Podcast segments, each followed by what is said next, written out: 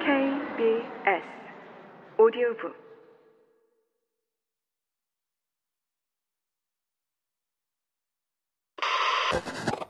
리우데자네이루 열대의 미항에 건설된 뉴타운 삼바 리듬에 맞춰 열정적으로 춤추는 사람들을 떠올리게 되는 리우데자네이루의 카니발은 브라질을 상징하는 축제로 인기가 높다. 다양한 인종과 계층이 뒤섞인 리우데자네이루는 삼바를 비롯해 여러 독자적인 문화를 낳았다. 16세기에 개척된 이 도시는 남미 대륙에서 생산되는 금은과 커피의 수출항으로서 발전했다. 하지만 19세기 초에는 종주국인 포르투갈의 수도가 되는 극적인 운명을 맞기도 했다.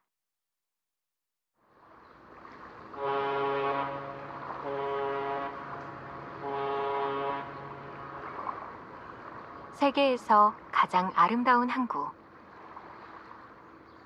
동북아시아에서 볼 때 지구의 반대편에 위치하는 리우데자네이루는 대서양으로 이어지는 구아나바라만 연안에 있다.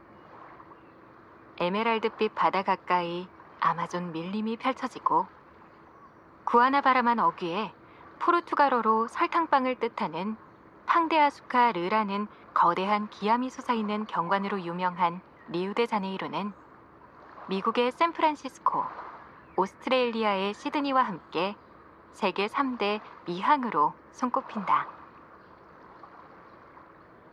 리우데자네이루는 남반구에 있기 때문에 12월부터 4월이 여름 우기에 해당한다. 여름의 평균 기온은 섭씨 27도이고 겨울에도 22도로 1년 내내 온난한 기후다. 이 일대에서는 8세기경부터 바닷가 연안에서 어업으로 살아가는 타모이오스족, 내륙 삼림에서 수렵 생활을 하는 투피족 등 선주민이 정주하고 있었다.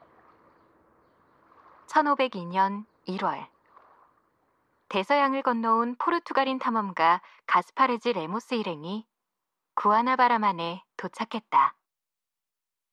그들은 그 땅을 강의 하구라고 생각하고 1월의 강이라는 의미의 리우데자네이루라고 명명했다. 포르투갈인들은 처음에 선주민의 저항에 부딪혀 입식지를 만들지 못했는데 그 사이에 많은 프랑스인이 들어왔다.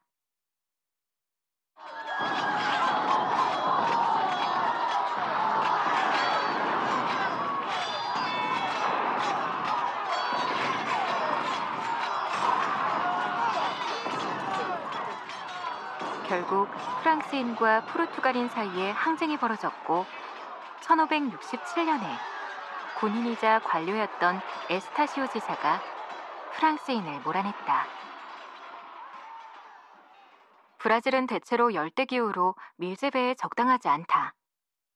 그래서 포르투갈인은 선주민을 노예로 만들어 사탕수수 대농장을 개척하고 내륙에서 금이나 다이아몬드 채굴에 나섰다. 리우데 자네이루는 이들의 수출항이 되었다. 포르투갈은 처음에 브라질 식민지의 수도를 상파울루로 정했다.